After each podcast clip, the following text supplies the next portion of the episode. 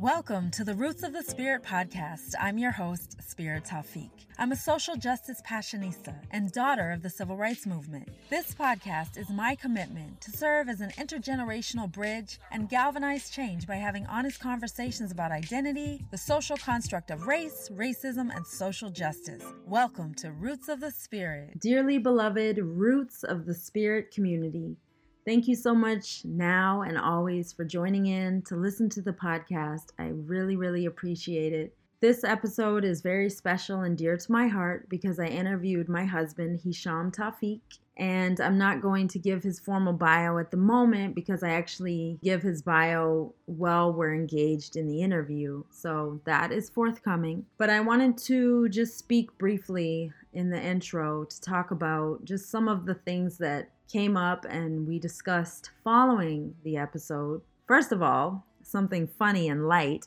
When I first started recording the episode between he and I, we were sitting there and I had notes and I, I began to read from my notes or kind of refer too heavily to my notes in his opinion. And so he kept saying, like, no, no. And I'm like, wait, that's not fair. Like, no other guest has told me, well, I just don't like the way you're delivering this. So it's very lighthearted and funny. However, maybe one day there will be a, a, bloopers tape that I'll release because I did keep it. But he and I were going back and forth, like bantering. And he finally said, All right, just start over one more time, just drop the notes. And so I dropped the notes and I welcomed him to the podcast. And I said, Well, you'll see what happens.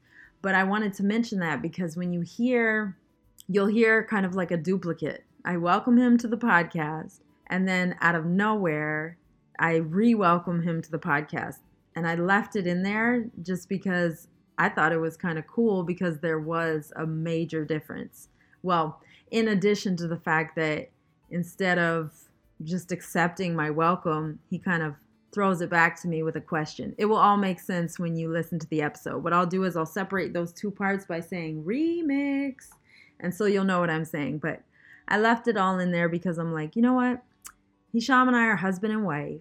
So there's like a casualness to our tone that you'll notice. And I don't want to take away from that by editing it out. And then, in addition to that, the content and the subject matter that we speak about is very heavy, it's very personal and I respect him so much for looking at the big picture and saying, you know what, I have a platform. I think that it's important for me to speak and use my platform.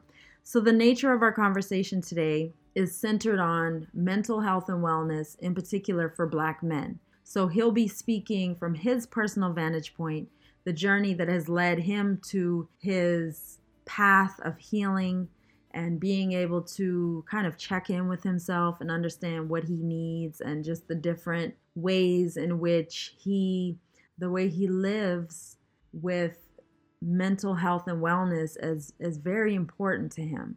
And so he and I have been having conversations for years really because he has just had such a transformational journey over the last 10, 15 years. And so have I. And I've been kind of speaking about it ever so gradually on different episodes. Um, we will definitely have conversations around mental health and wellness as it relates to women, women of color, black women. But today it's it's focused on black men. So back to what I was saying, he has this amazing platform as a world-renowned actor.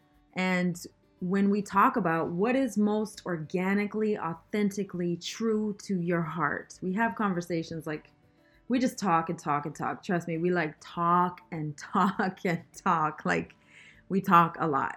And we both respectively believe that the best people to speak on matters are people who have lived them themselves, especially he, being a black man in the United States, is really speaking directly to black men in the United States and that experience and trying to destigmatize the conversation around mental health and wellness. Another point to add to what I'm saying about our casual nature of communicating is that it's a real conversation and you'll be hearing some of the things that he discloses for the very first time. But between us, we've had this conversation. And it doesn't take away from the sensitivity and the respect that I give him when we have these conversations, but it does, it may come across as casual, but that's just because we've been talking about it for years. I think it's also important in order to fully contextualize his this interview. I interviewed Hisham in 2015 right as he was retiring from the New York City Fire Department after serving 20 plus years. It's actually a video on YouTube because that's how Roots of the Spirit used to be. It's transformed into a podcast. But I'm going to leave that interview in the show notes because if you're really interested in understanding the context of which he speaks and his life journey, especially diving fairly deep into his experience growing up in this amazing tight knit community with his father being the founding imam and later Sheikh Tawfiq of the Mosque of Islamic Brotherhood in Harlem. Yeah, I highly recommend you go back and watch that interview, and it will help kind of build an understanding of his journey.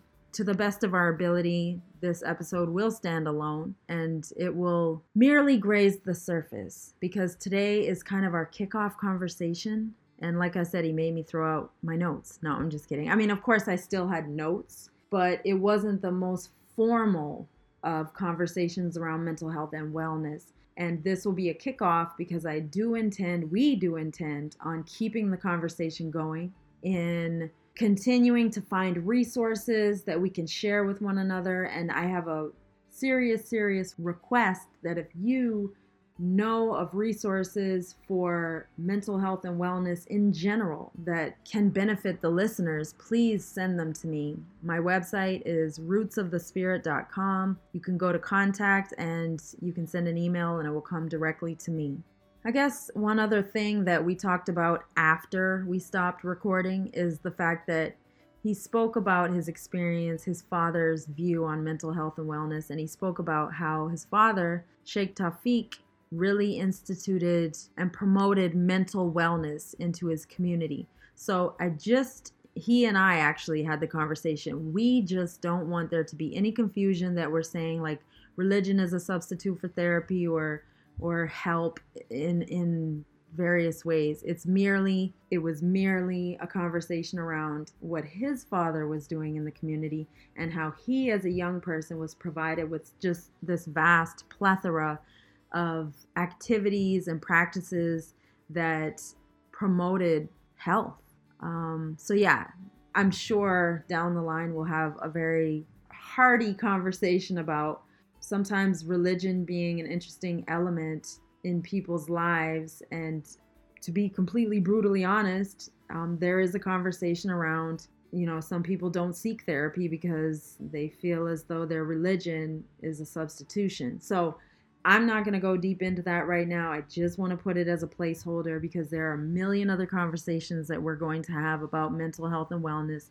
I also encourage you to submit ideas. You can send them to my email, and especially related to Hisham um, and, and his journey because he has stepped forward to use his platform to speak out and promote health and wellness within the Black community and specifically with black men.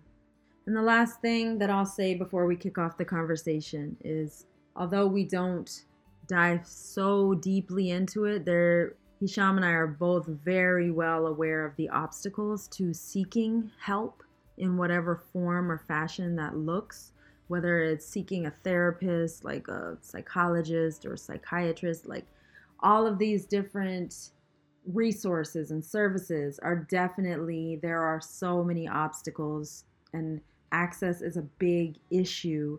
And we acknowledge that right up front that we might be having a conversation that involves like speaking very casually about oh so you know maybe therapy and like speaking of therapy i know that therapy is very expensive but what we're trying to do with this conversation is to channel and pool resources because I personally know, and I'm going to put this in the show notes, that there's there is a conversation that has emerged promoting mental health and wellness for black girls and black women. amazing resources that I'm aware of. And there could be possibly a absolutely amazing and awesome resources for black men as well. And that's why we're putting this out there. We don't have all the answers. We're putting it out like a boomerang and hoping you can help us build this inventory and this resource list so that we can together collectively like have an impact. So those are just some of the things that I wanted to put out before you hear the episode because it's a deep conversation. So I did want to make sure that I made those acknowledgments. Thank you for engaging with us. We really appreciate it. And we look forward to our next episode with Hisham Tawfiq talking about mental health and wellness for Black men. The content and discussion in this podcast will necessarily engage with the topic of mental health and wellness and trauma. My intention is to provide a platform from which we can engage bravely, empathetically, and thoughtfully with difficult content. Welcome, welcome, welcome. Just checking my audio and let's go. Welcome to the Roots of the Spirit podcast, Hisham. I'm so excited that you're finally going to be on my podcast. Thank you for having me. I say finally as a joke because you were one of the original Roots of the Spirit teas when I had my Roots of the Spirit launched as a video series. So there's this awesome interview that we did. It actually coincided and we launched it at the cusp of you retiring from the fire department after serving 20 plus years. Yes. So I'm going to include that link to the YouTube video in the show notes, but today we're talking about something different. We've been bouncing around ideas for some time now, and we work together a lot behind the scenes in various ways on various projects. But in this case, we both decided that the time is right to bring some light to the work that we've been doing behind the scenes. And in this case, we're talking about having you come on the podcast. Mm-hmm. On a periodic basis to spark conversations about mental health and wellness, especially as it relates to Black men. Yes. Remix. Remix. Welcome to the Roots of the Spirit podcast, Hisham. I'm really excited to have this conversation with you. Why? Because I think that the world has this idea of, of who you are, and I, I love the image that the world has of you, but I have a glimpse of the behind the scenes Hisham. Wait a minute, whose interview is this? Mine no, or yours? Wanted, you say you're excited. I wanted to know why. That's all. kind of threw me for a loop, but it's good. Got to keep me on my toes. But for our listening audience, who I love and adore so much, I am interviewing Hisham Nadir bin Koli Amin Tawfiq, who is my husband. I have the privilege of sharing my life with him. And I've been talking to him for the longest time about the fact that his story needs to be told and he has a magnificent story. And as I mentioned a minute ago, I interviewed Hisham right about the time when he was retiring from the New York City Fire Department after serving over 20 years. I'll leave the link for that interview in the show notes so you can learn about Hisham's journey toward retirement, becoming an actor, and booking the hit show The Blacklist all lined up together. That was in 2015. But I've since rebooted my Roots of the Spirit platform and it now lives and thrives as a podcast. So here we are back to what I was saying, the world sees you as a, a, brilliant actor because you are, but also, you know, I'm a doting wife. But I see so much value in you sharing parts of your experience to speak out about your journey related to mental health and wellness. So that's going to be at the heart of our conversation. And also, I hope we've gotten to the point where we can agree that you will be a periodic contributor because we're trying to create momentum with the beautiful platform that you have, can speak out about your own experience and hopefully impact other people, in particular young black men and black men in general, as it relates to mental health and wellness, growing it organically. Mm-hmm. What comes to mind when I say mental health and wellness? Um, when you say mental health and wellness, I automatically think about just making sure that you have a healthy mind, soul, and spirit. Healthy mind, body, and spirit. Mm-hmm. What I thought would be kind of cool is for the benefit of the listeners as well as just to have a reference point to spark from, I'm going to read your official bio, which I have on my website, rootsofthespirit.com, because I represent you when it comes to your community and grassroots speaking engagements. Of course, you have like managers and agents that you work with for your blacklist life and identity, but I work more on a grassroots level. So this is very fitting within that realm. So let me read it. I want you to close your eyes just because I want you to be fully present.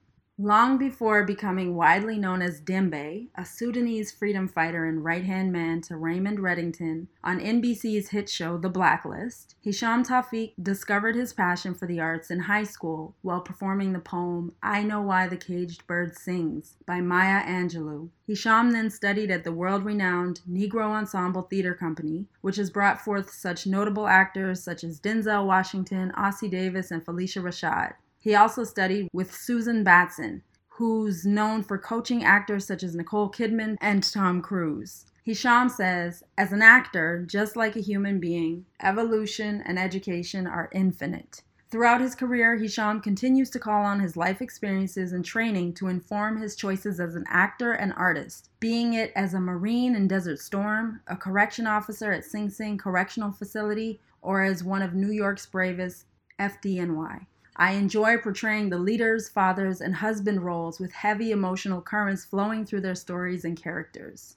I also love work that has a spiritual tone. Evidence of this work ethic can be seen in his dramatic work on FX Lights Out, NBC drama Law and Order, SVU, and Criminal Intent. Hisham also starred in a groundbreaking one hour drama Gun Hill as Captain Sanford, starring Larenz Tate.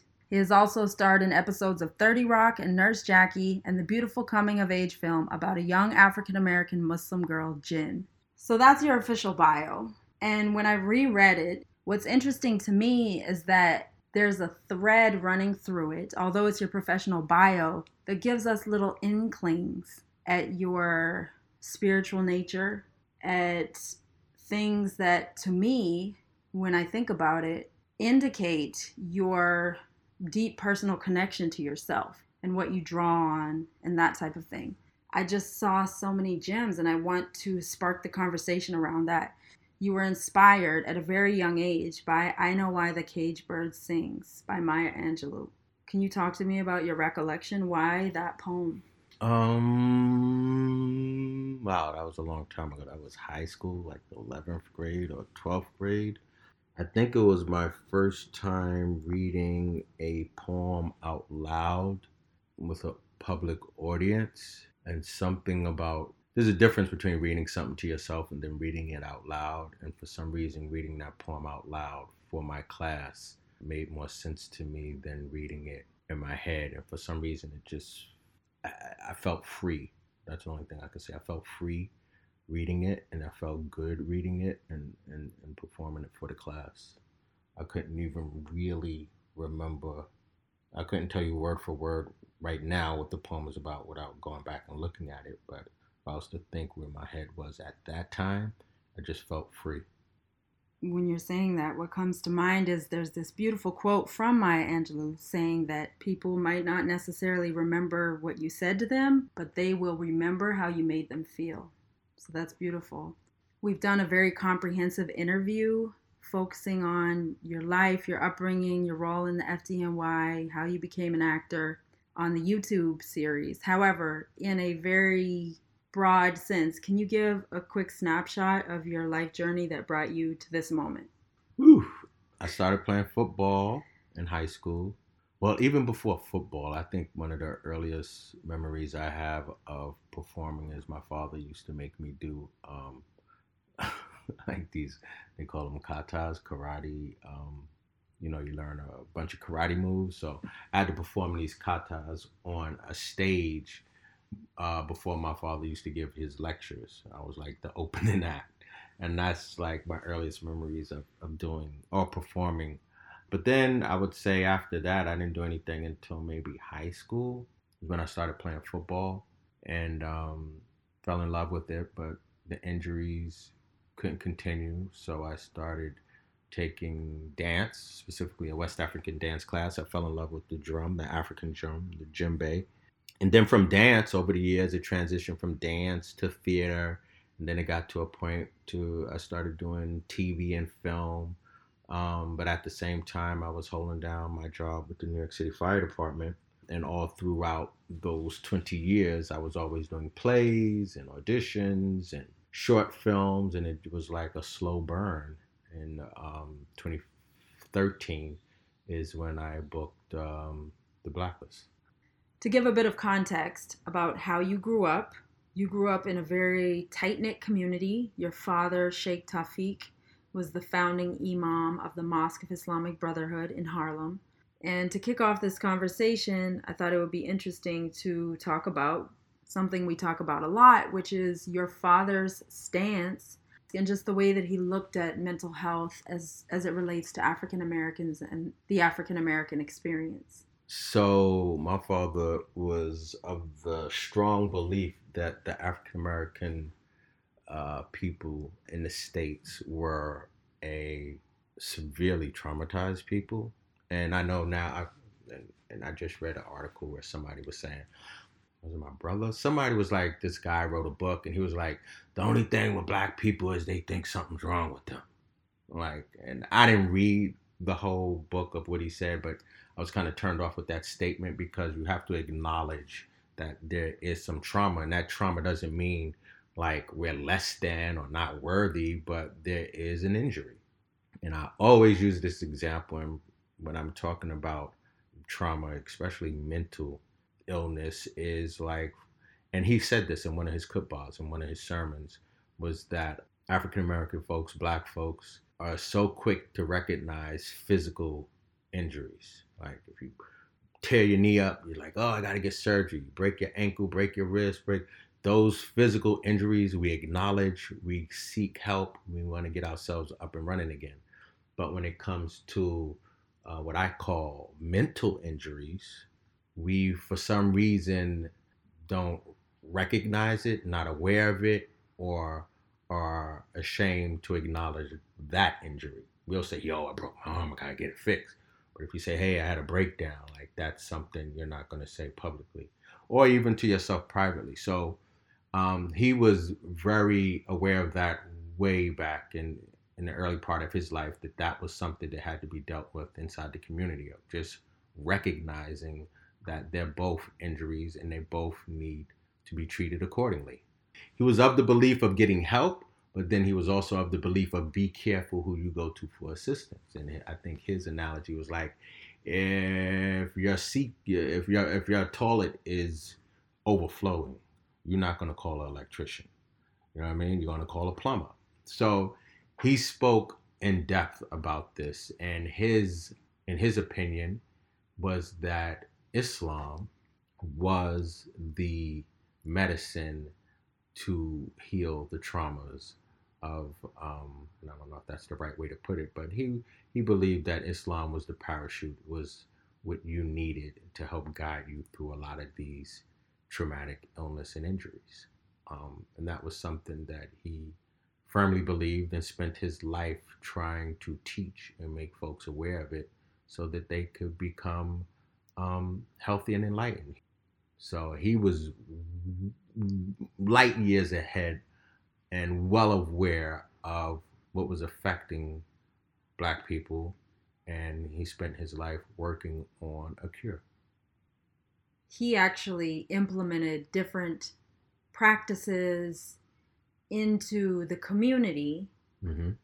i just want for you to expand upon that because it's the teachings of the religion but also the practice that he specifically and I mean like some of the ideals, right? Mm-hmm. But he actually had the community in practice in various ways. Yeah. So I mean, there was I mean, from an early age, there was always physical activities. Like we always played soccer. We learned how to swim very early. He was uh, he was scuba. He had his scuba license, so he knew how important uh, swimming was, which is a life skill. Um, we did a lot of camping and outdoor activities. We did a lot of, um, when I say military training, just drilling. Um, learned the importance of discipline. Um, like there was this um, pie of different activities that he felt that should be incorporated into our everyday lives and that was also fasting was also music like he listened to a lot of jazz. Um, like there was just so many things that would fill up the the bowl of um, making sure you were well rounded although you grew up in this community that had mental health and wellness at the heart of it, you experienced profound trauma at a very early age when your mother was killed at four. Yes, to gun violence. I would say that was probably my first experience with death and loss, and I don't even know if I fully understood it at the time. I know I remember the police knocking on the door. Um, I remember there were white police officers. And I remember crying, but I don't know if I was crying because I knew the news that my mother had died or if I was crying because these white police officers were knocking on our door. I couldn't tell you why why why I was crying, but I knew something was wrong. Um, but I don't think it hit me that my I do remember too at at I don't know how old I was. I do remember them taking me to a therapist. But I do remember going to a therapist. I had no clue why. Might have got evaluated, and that was it. Um, unfortunately, my father, no one's around for me to ask why I went. I don't know if I was showing behavior, you know, something. But I do remember going to see someone. But I don't think I really started you know, because then I had a stepmother, so I don't think I really realized not having my mother until maybe I was like eight or nine, maybe even later. Between eight and eleven is when um I remember I would cry in my room and talk to my stepmother about missing my mother. So later on down the years, you lost your father to illness while you were in high school. And then when you were in your early 20s, your younger brother Hamza was killed. Yeah. Right before I went into the correction academy. So I was 24. And he was how old? Hamza was. Oof, I'm bad with my brother's ages. Um, he was at least four or five years younger. He was in his second semester at Binghamton University, so he was probably 18 or 19 even though we've had this conversation many, many times, just when I hear you say it again that you lost your mother, your father, and your brother, I'm just in awe of your strength. And that was before you had your emotional awareness. Yeah, that was all. I mean, I lost my mother, father, and brother before. But then again, all of that was buried.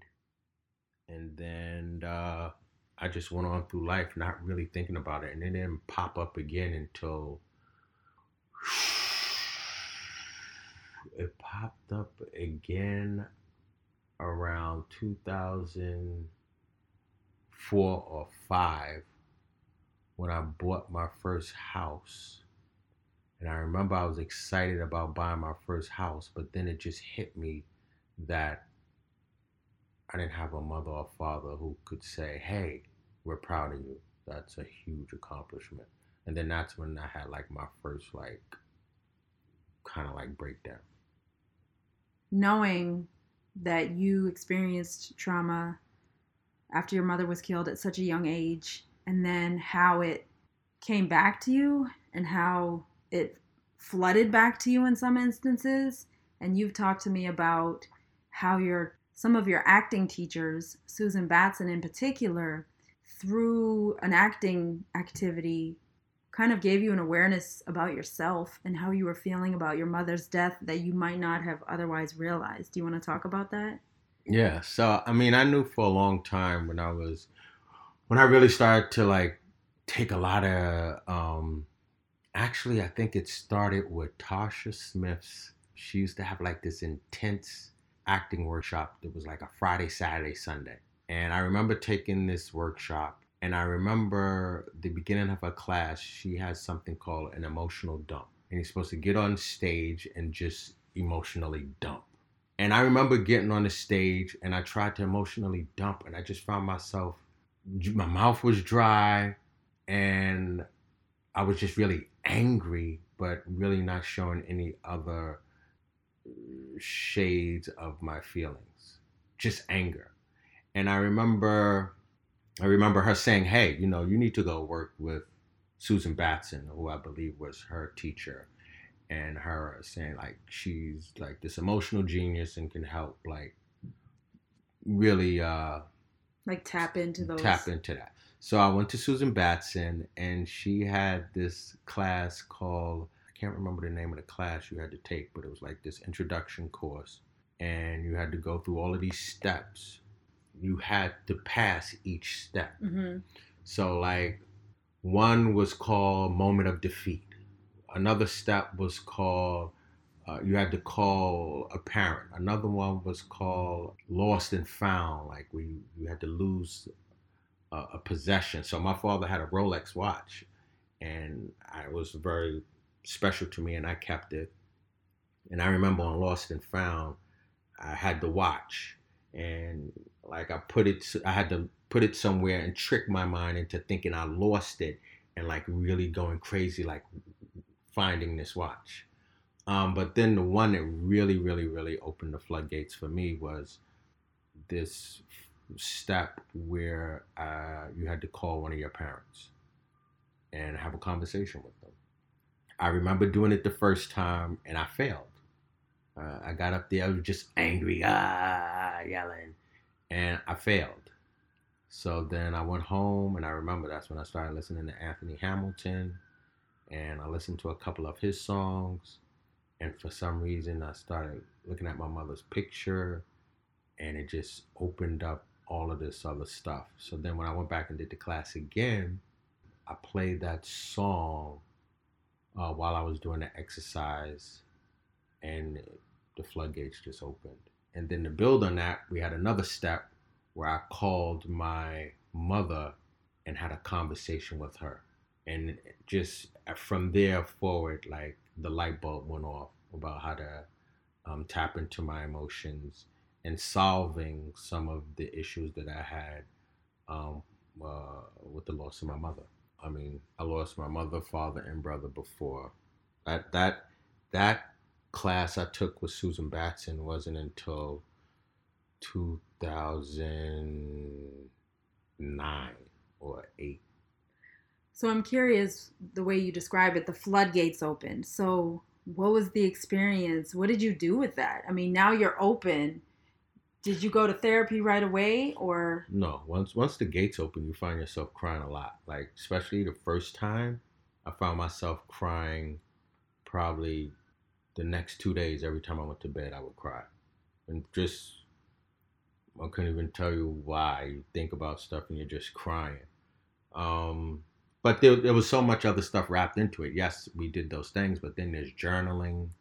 There's just so much you learn about yourself that every day you came home from class, you were just emotionally open. If you let yourself open up, there's some people who couldn't, that would never pass that that that exercise. So, which came first, acting class opening you up, or therapy? Can you talk about how those two um, relate? That's that's weird because I think so I started going to therapy and after 9-11 i kept having these severe stomach pains i kept going to the hospital and they couldn't find anything that there was crohn's disease that there was this there was that and then one of the doctors was like maybe you just need to go to therapy can we pause there for a second because i want to mention the extreme trauma that firefighters are seeing trauma every day let alone the catastrophe of 9-11 mm-hmm. and there is a unit, a mental health unit in the fire department, right? Yeah, there's a counseling service. That's, yeah. But I guess you can say that your life journey may or may not have kind of had you at an openness to be able to seek therapy through your own agency, like the fire department. I didn't even think about counseling unit. I didn't probably didn't even know they existed when I was in the fire department. That wasn't even. It didn't my stomach was bothering me so bad that when he suggested that, I didn't think I needed therapy, but I was willing to try anything to get rid of the pain.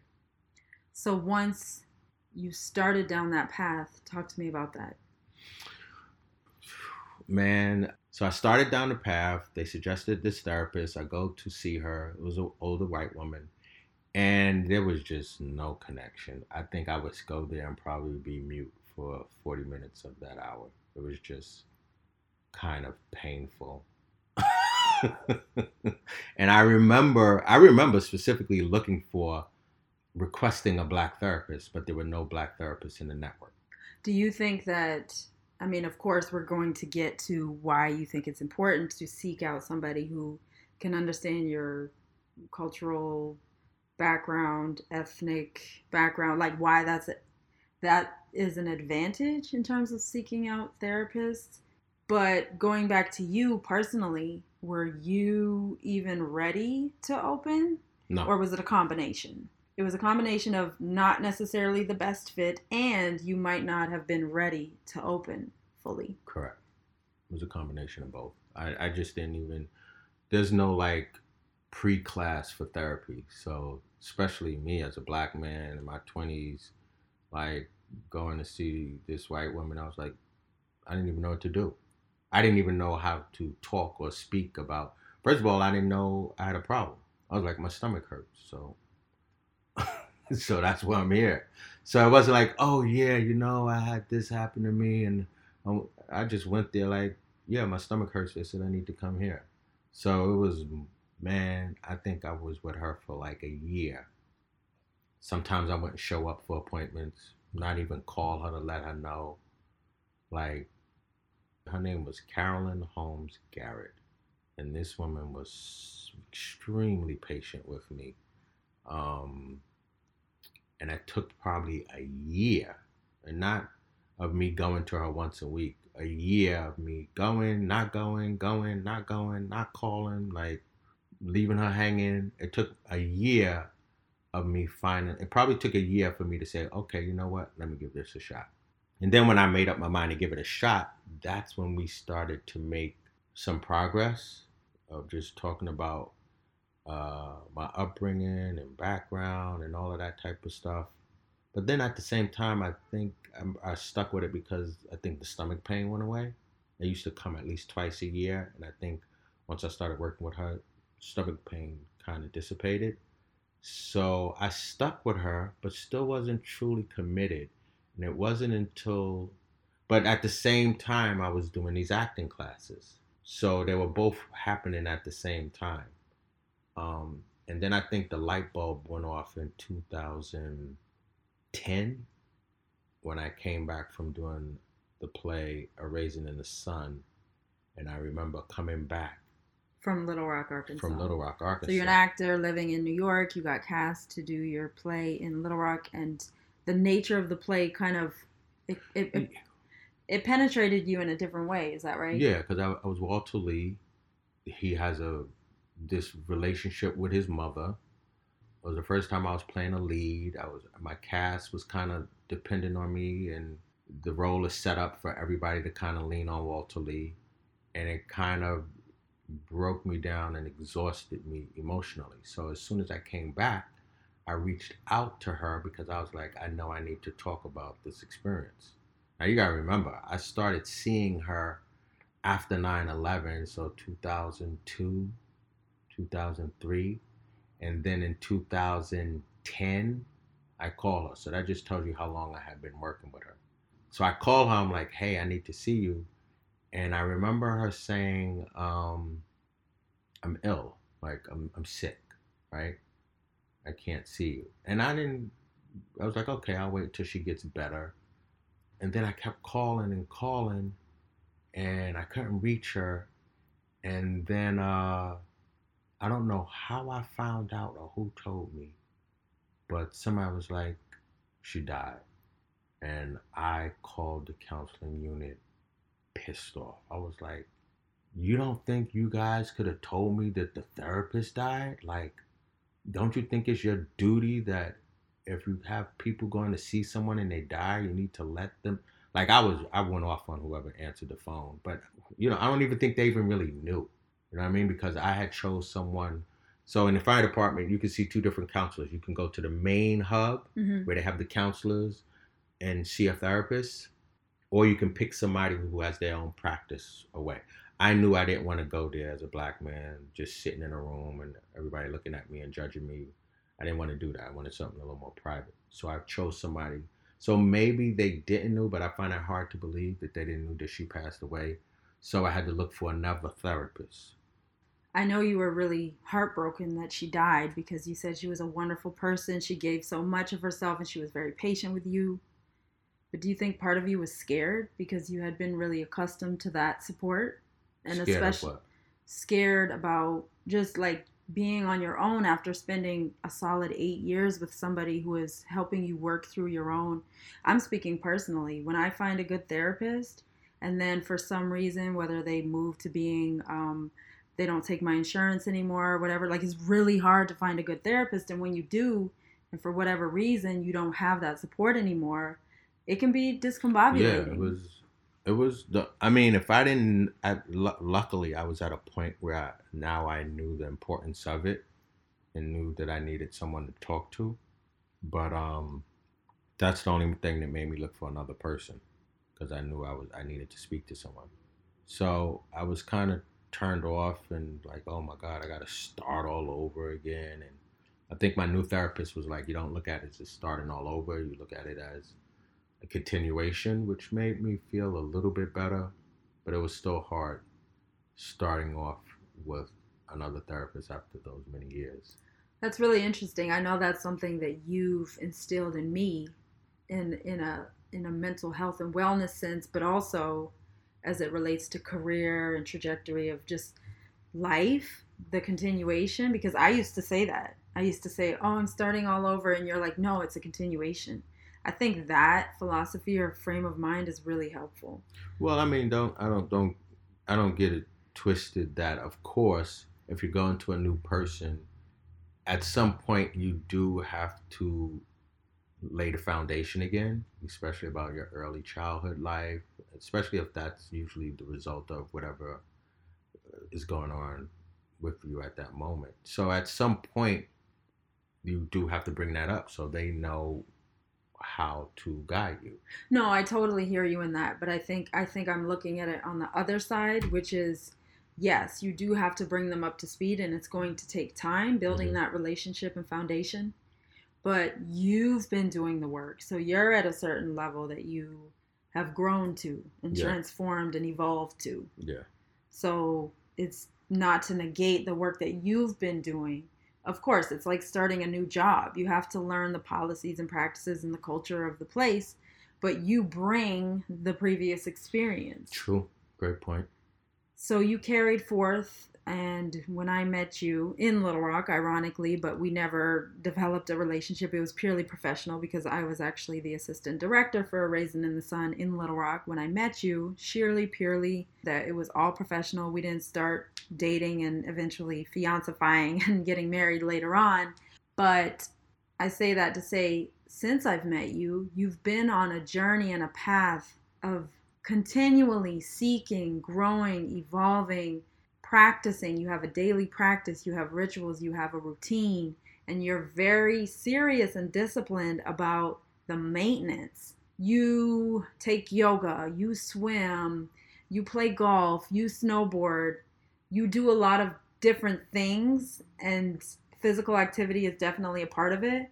But you also go to therapy. You also um, Go you, to the mosque. go to the mosque yes i was just about to say that like your faith is it's like if you look at it like your health and wellness in a holistic sense like a pie so to speak you have different slices and it's a matter of trying to maintain balance with all of them I mean, when you mention it like that, some people might sound, "Oh my God, that sounds overwhelming." But if you but that's own- your journey so everyone has their own specific journey yes, but if you look at it like I love using analogies. If you look at it as if home homeowners would understand this, you know, you got to maintain the roof. You have to maintain the lawn. You have to paint the outside of the house. Sometimes you have to paint the inside. Sometimes you got to snake the plumbing. Over this, you got to fix the stove, replace the stove. Like you know, when you're owning a home, that there is some maintenance you have to upkeep. Or sooner or later, that house is gonna just fall apart. I mean, you could use the analogy with renting. You You, can- could look at it. You, yeah, well, whether But what renting or having even a car. But you know what's key about what you're saying is that I have grown in my mentality around that because sometimes this area gets 75%, this area gets 25 and it's like I think even just acknowledging like you okay, so you want to use the house as an analogy. You're not going to be like building the deck, fixing the roof, repaving the driveway all at once. No, It comes in steps. I tried that when I got my first house. and I got There's it's not a mistake why I mentioned those three things. But I say that so how do you balance it all?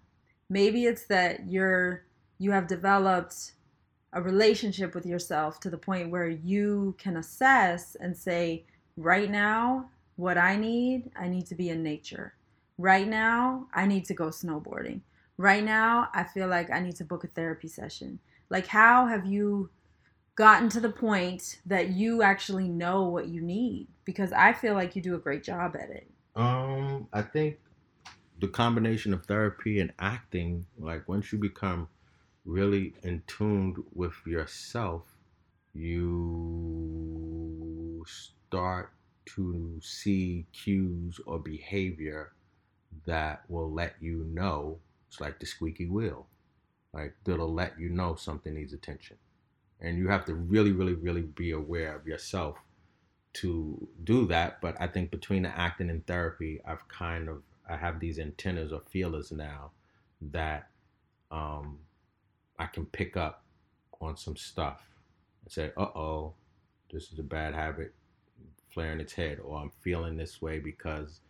All right, let me go get a tune-up. So now I'm at a point where I can do that, and even sometimes I'll get hit and then not pick up on it. But um, that took a lot of work to get to a point to be able to recognize it. So you and I have had many conversations over the years about mental health and wellness and I feel like I feel very fortunate that we both are very open about it.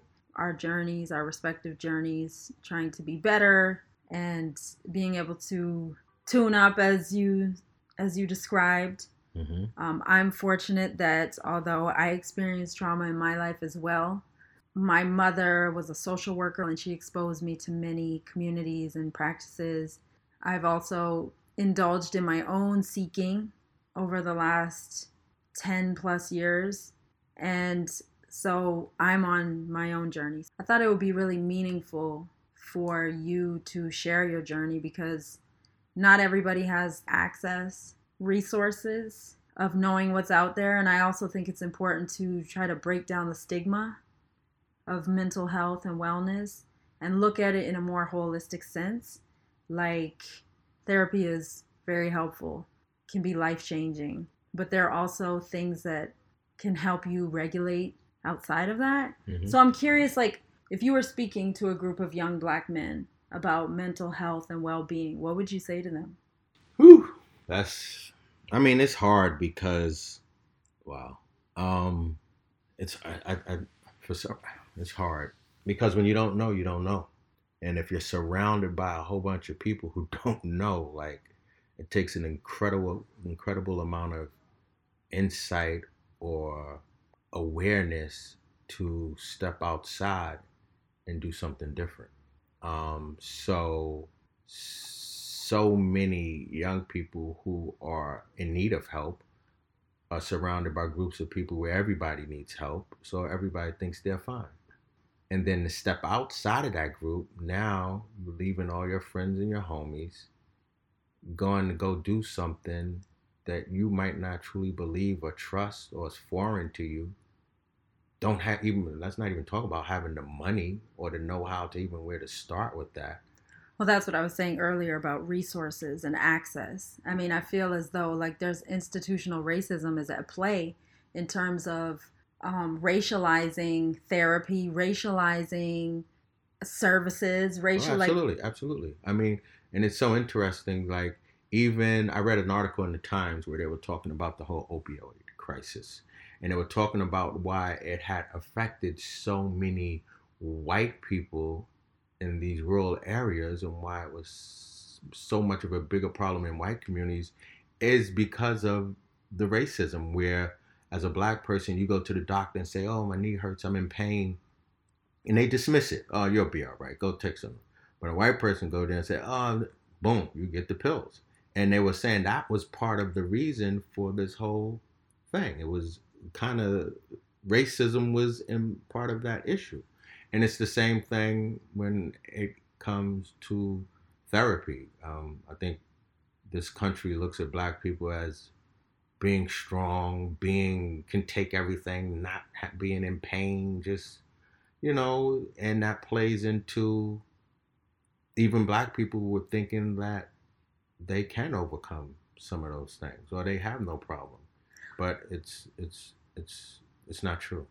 So you mentioned something that sparks me to think about so like catastrophes and wars just different quote terrorist attacks and that type of thing are looked at like okay this happened this historic event or this contemporary event happened the people need help mm-hmm. like there is an awareness around 9-11 responders that that mm-hmm. trauma was inflicted and intergenerational trauma set in motion. We need help. Mm-hmm. So looking at that, but then going up even further, like in terms of looking down on all of this with like a 30,000 foot view, black people in the United States and the intergenerational traumas of being ripped from their homeland and the sentiments that you just described that, oh, you're fine. Or what are you complaining about?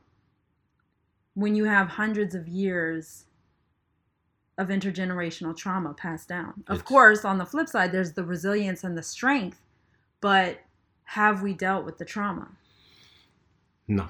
I think now people, have, I think intergenerational trauma is a word that I've just learned about in the last five or six years.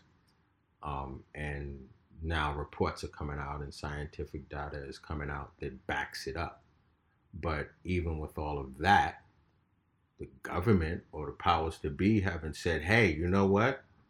We need to provide, you know what? Forget uh, why everybody keeps thinking that it has to be uh, a monetary payment when we talk about um, reparations. reparations. Why can't it be, hey, free therapy? You know what I mean? Why can't it be something like that? Because if you're going to acknowledge that trauma can be passed down from generation to generation, then you need to take out the people who are most affected or suffering. And if you look at slavery, then one plus one is two. But there's, you know, of course, there's some people that I'm not going to acknowledge that. And I think one of the huge problems, and it's something that, that made it clearer for me. I was already aware of it, but will make it clear for other people is when I went to Ghana. I was just thinking about that. the tour guide. So you went to Ghana with your my son, son. I took my son for his 21st Khalil. birthday to Ghana for about 10 days for the year of return. And it was probably the best trip of my life.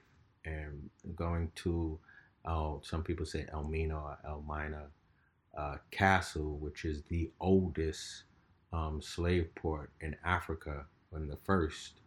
Um, one of the things he said that was extremely profound was he talked about how people would judge or had opinions about the slaves and how they fought back.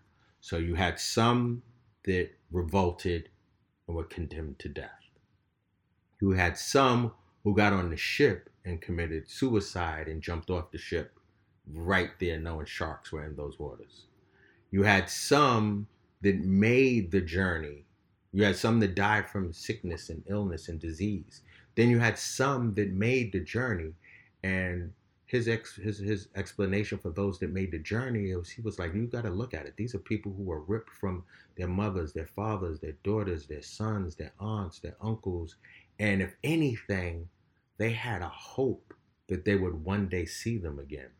And that hope gave them the fuel and the determination to live and to get through all of those stages of abuse and horrible treatment. But he said each one of those African people, each each each choice that they made was still an act of fighting back, was still an act of of, of speaking up, of, of revolting.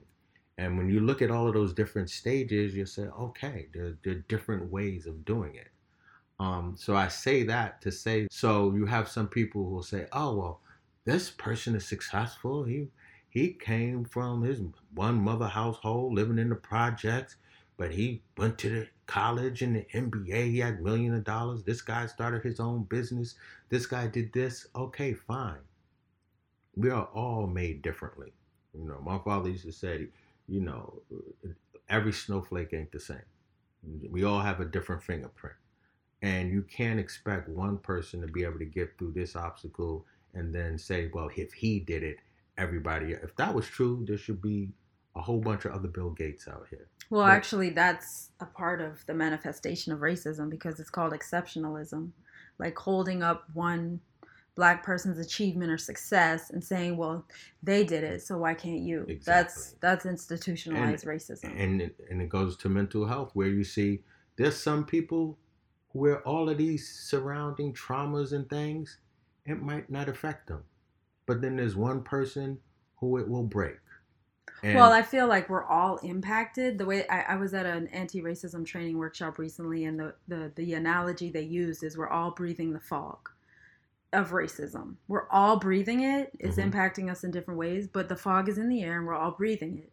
So I feel similarly when it comes to mental health and wellness. We're all breathing it. Like every human being right now on the planet is dealing with something. Mm-hmm. It's a very interesting time. And there's a lot being thrown at everyone. But in particular, young black people, young black men who I feel as though you have a connection with because of the nature of your work and your community that you've built. I really want to spark this conversation and try to like and i'm not saying we have a solution today. This is just the beginning. Like we're literally sparking the conversation just in preparation for the interview. I started uh, poking around on online and looking at the different initiatives that are going on because interestingly enough you and I have been looking, okay, so what are the black male initiatives related to mental health and wellness? And it's very, very slim. And so, like on a national scale, yes, people are doing things, but we need more. and so that's how our conversation initiated. So I went online and I looked and I saw that Chance the Rapper has actually started his own foundation. For example, says Chance the Rapper donated a million dollars to help improve mental health services in Chicago. So that's Chicago.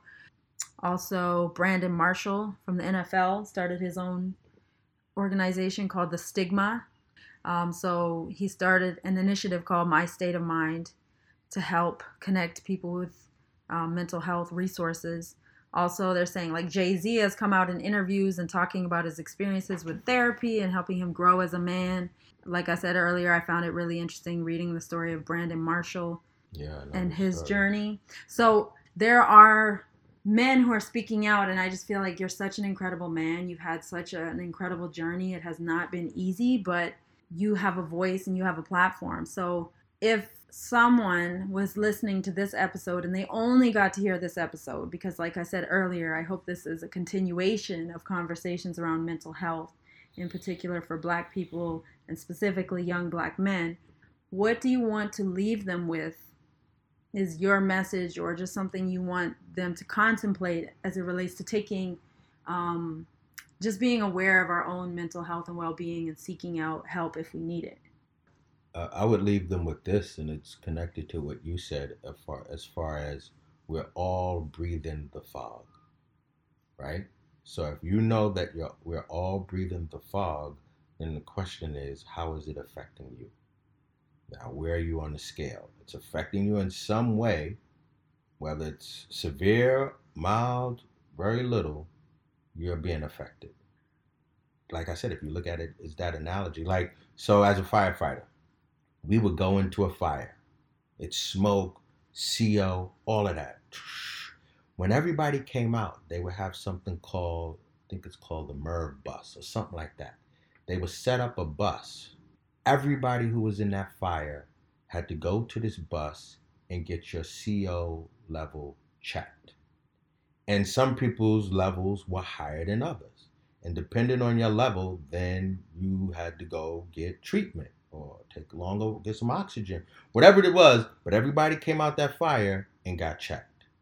So I would say that all of us, all all the black people in these states, United States, like you said, we're breathing in the fog. Now we all need to go get checked, find out our level, and then build some type of of plan of dealing with it and maintaining a healthy, balanced lifestyle. Had to take a breath. I want to say thank you for being open and vulnerable. I oftentimes find myself trying to maintain a healthy balance of using the platform for people's stories to be amplified, but being sensitive to we should have an awareness of these issues and how they live and manifest, but oftentimes we don't. And I know personally, I learn from people's stories. And so I appreciate your boldness and your transparency, especially when it relates to talking about things that have traumatized you. Um, I say that I won't have any of my guests speak about anything that I'm not willing to speak about. So if you're interested, I mean, I'll throw it out there right now maybe we can turn the tables one day and you can ask me questions about my journey. But I just want to thank you for sharing so openly. Thank you for having me. Thank you for the discussion, and I look forward to building on it. Thank you so much, Hisham. All right. Have a healthy, lovely day. Mm.